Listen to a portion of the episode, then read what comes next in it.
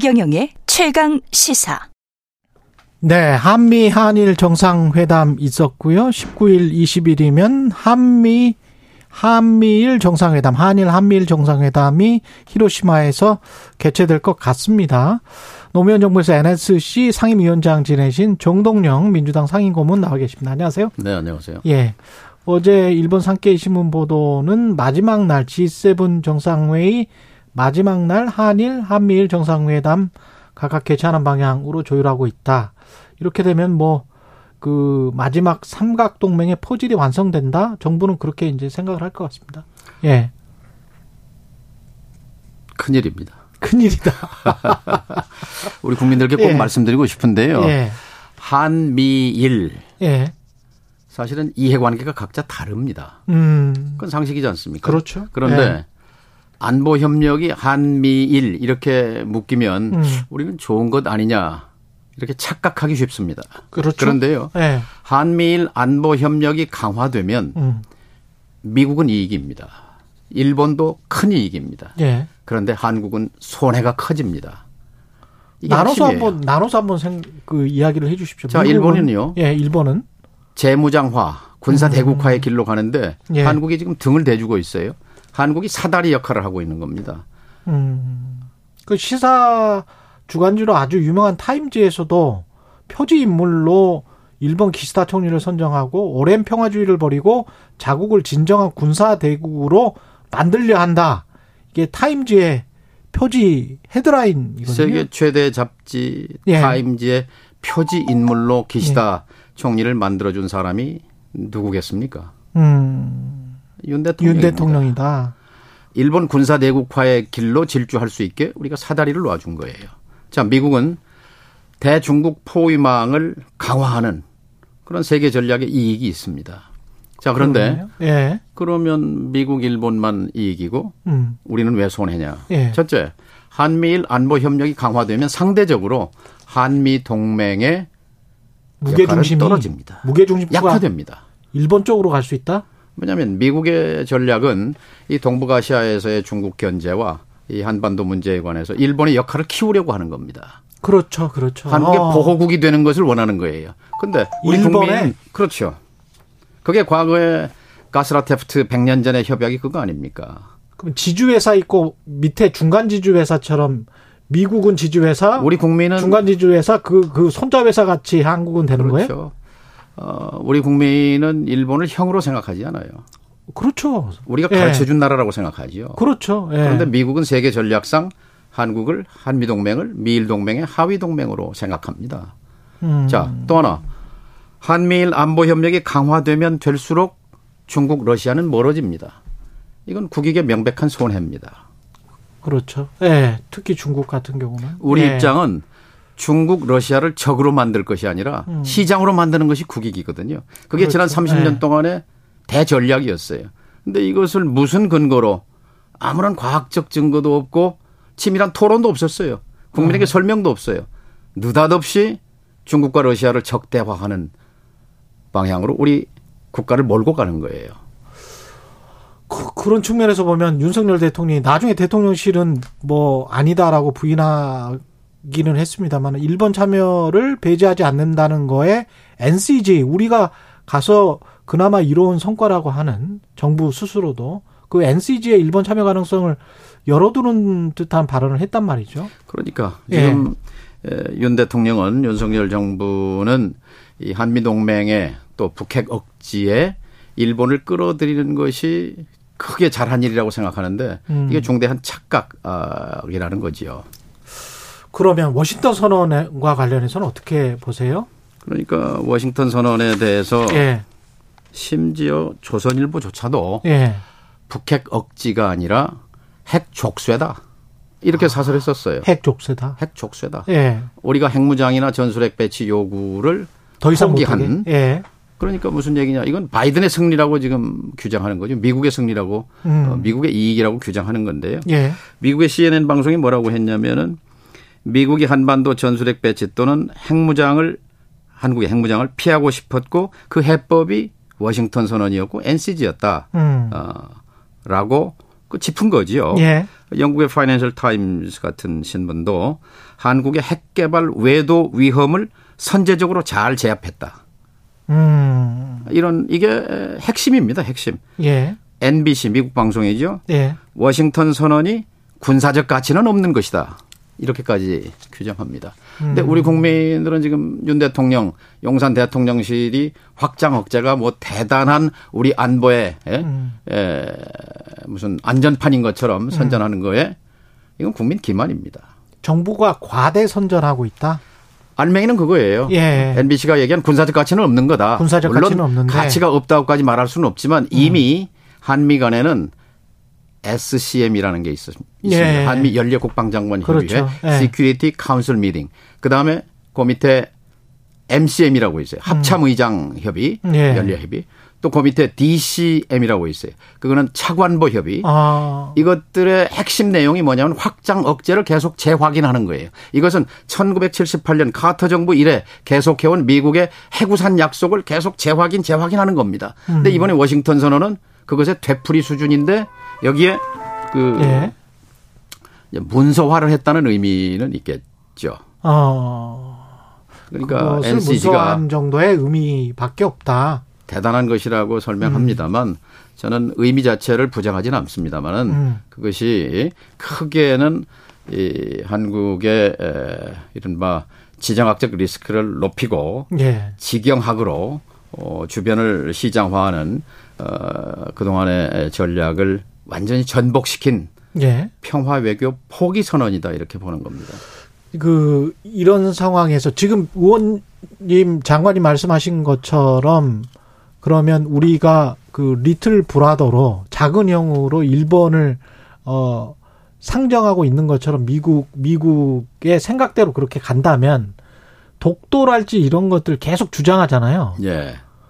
그건 어떻게 나올까요, 일본이? 독도는 사실 러일 전쟁 때 예. 그러니까 그 일본이 시마네현 의한 고시라는 거 별거 아닙니다. 그리고 구십 년대까지는 일본 국민들이 다케시마라는 존재 자체도 몰랐어요. 예. 근데 이제 우익 정권, 우파 정권이 들어서면서 계획적으로 이것을 계속 이렇게 그 말하자면 이 증가시켜 왔거든요. 음. 자신들의 그 발언 수위 같은 것을. 근데 지금 최고조에 있는 거죠. 그게 지난 삼월 십육일 도쿄에 있었던 기시다 윤석열 대통령 정상회담에서 독도 문제를 꺼낸 거 아닙니까? 예. 이것은 지금 대통령실은 부인하지만 일본의 관방부 장관이 나와서 공식 브리핑을 했는데 음. 그것을 거짓말이라고 허언이라고 말할 증거는 없습니다. 지금 대통령실은 잡아떼는 겁니다만 이것은요 윤석열 대통령이 우리의 영토 주권을 포기한 겁니다. 아니 지금 영토 갈등이 있는데 상대방 정상이 독도가 했는데. 독도 문제를 거론했는데 거기에 대해서 침묵했다? 이것은 직무유기입니다. 음. 어떻게 보면 탄핵 사유에도 해당할 수 있어요. 지금이라도 독도에 대해서 지금 그런데 그 이후에 삼월 십육일 이후에 지금 두 달입니다만 윤 대통령 입에서 독도 얘기에 독도도 나, 독자도 나오지 않습니다. 지금이라도 대한민국의 대통령이 맞다면 독도는 불변의 한국 영토라는 것을 천명해 줘야 합니다. 아직 그 얘기 안치 않습니까? 음. 근데 그 국민의힘 의원들은 그런 주장을 합니다. 그 우리 이미 실효적으로 우리 땅인데 그런 이야기 해봤자 국제적으로 문제만 만들고. 아니 그런데요. 예. 아니 그 이명박 대통령은 왜 독도를 갔습니까? 음. 앞뒤가 안 맞잖아요. 이명박 대통령 때는 그럼 왜 갔느냐? 자기들 대통령이었는데. 예. 그러면.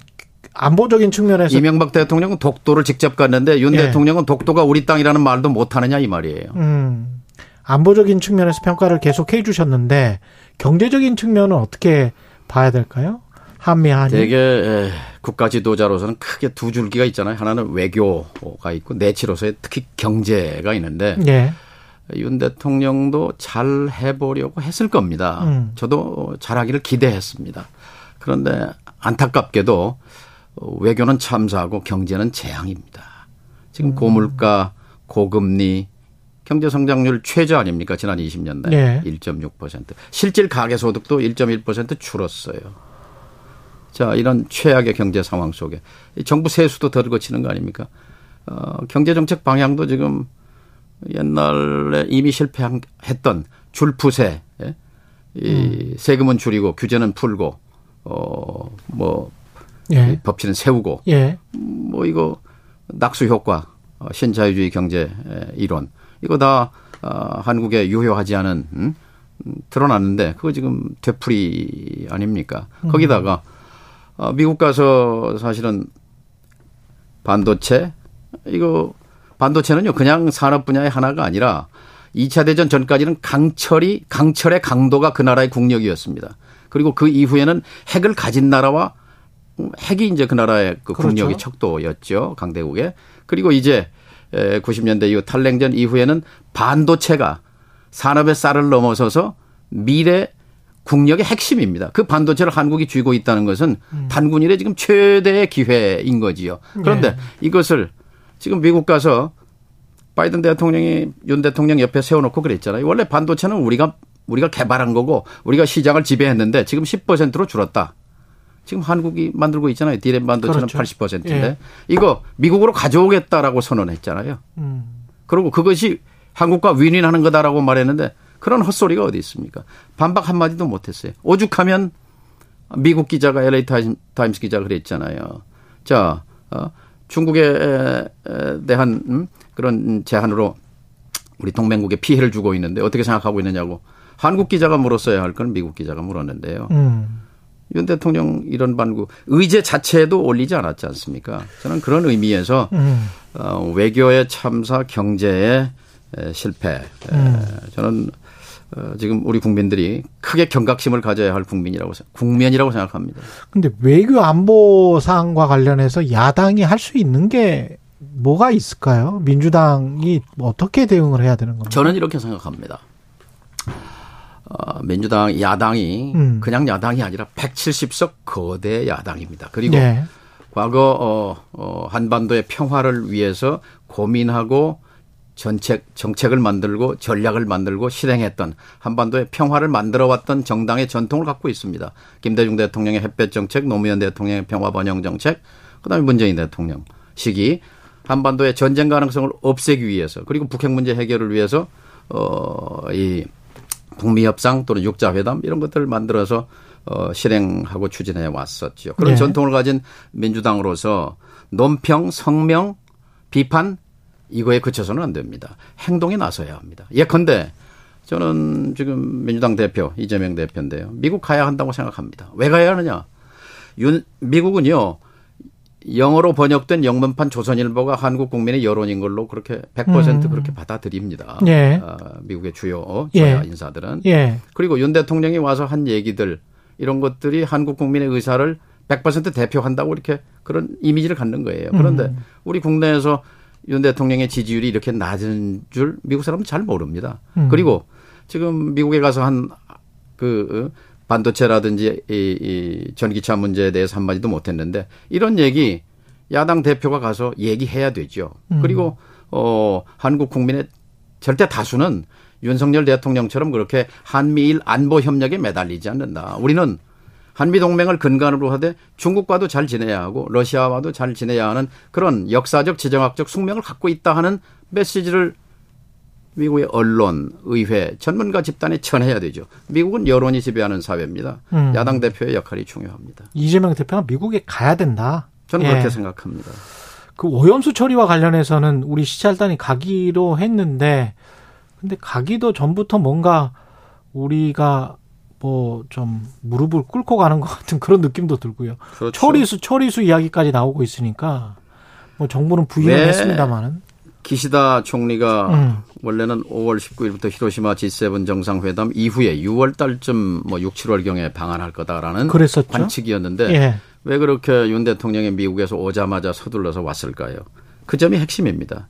두 가지라고 생각합니다. 하나, 히로시마 지 세븐 정상회담 전에 한국에 가서 이 핵 오염, 어, 방사능 오염수 방류 문제에 대해서 한국의 동의를 얻는 것.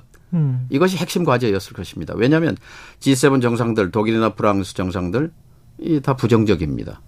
그러면 가장 이웃한 나라 한국도 여기 이 방류를 수용했다라는 것이 대단한 그 논리적 근거가 되는 거죠. 예. 거기에 지금 윤 대통령은 응해 주었는데 일본에 좋은 것은 한국에 좋은 거다라는 생각을 하는 것 같아요. 그런데 정말 애국심이 있는 대통령이라면 이 국민의 건강 주권을 결정적으로 침해하고 우리 어민들 죽을 판이에요. 우리 국민 건강 결정적으로 위해받습니다. 모르긴 몰라도 제가 내다보기에는 이 후쿠시마 오염수, 방사능 오염수 배출은 이천팔 년 이명박 대통령이 저질렀던 광우병 소고기 수입 파동. 그래서 얼마나 큰 국민적 분노가 일어났습니다. 그랬죠. 그거에 버금가는 국민적 저항이 있을 거다 저는 그렇게 생각합니다. 음. 지금이라도 이 시찰단이라고 하는데 이건 수학연행, 수학여행단과 별 진배가 없어요. 하루, 하룻밤 가서 둘러보고 온다는 것이고 일본 정부가 분명히 못 박았잖아요. 이것은 오염수의 안전성이나 안전성 평가나 확인은 아니다라고 선을 그었잖아요. 음. 시찰이다. 네. 어? 그냥 관찰이다 하는 얘기죠. 음. 면죄부 주는 건데요.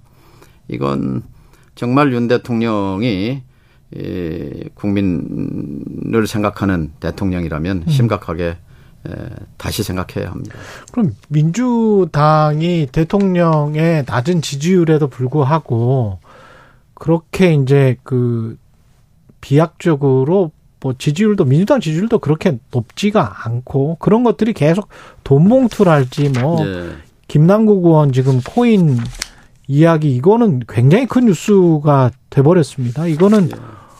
당에서 뭐 결단을 가지고 뭘 해야 될 것 같은데 뭐 어떻게 해야 된다고 보세요?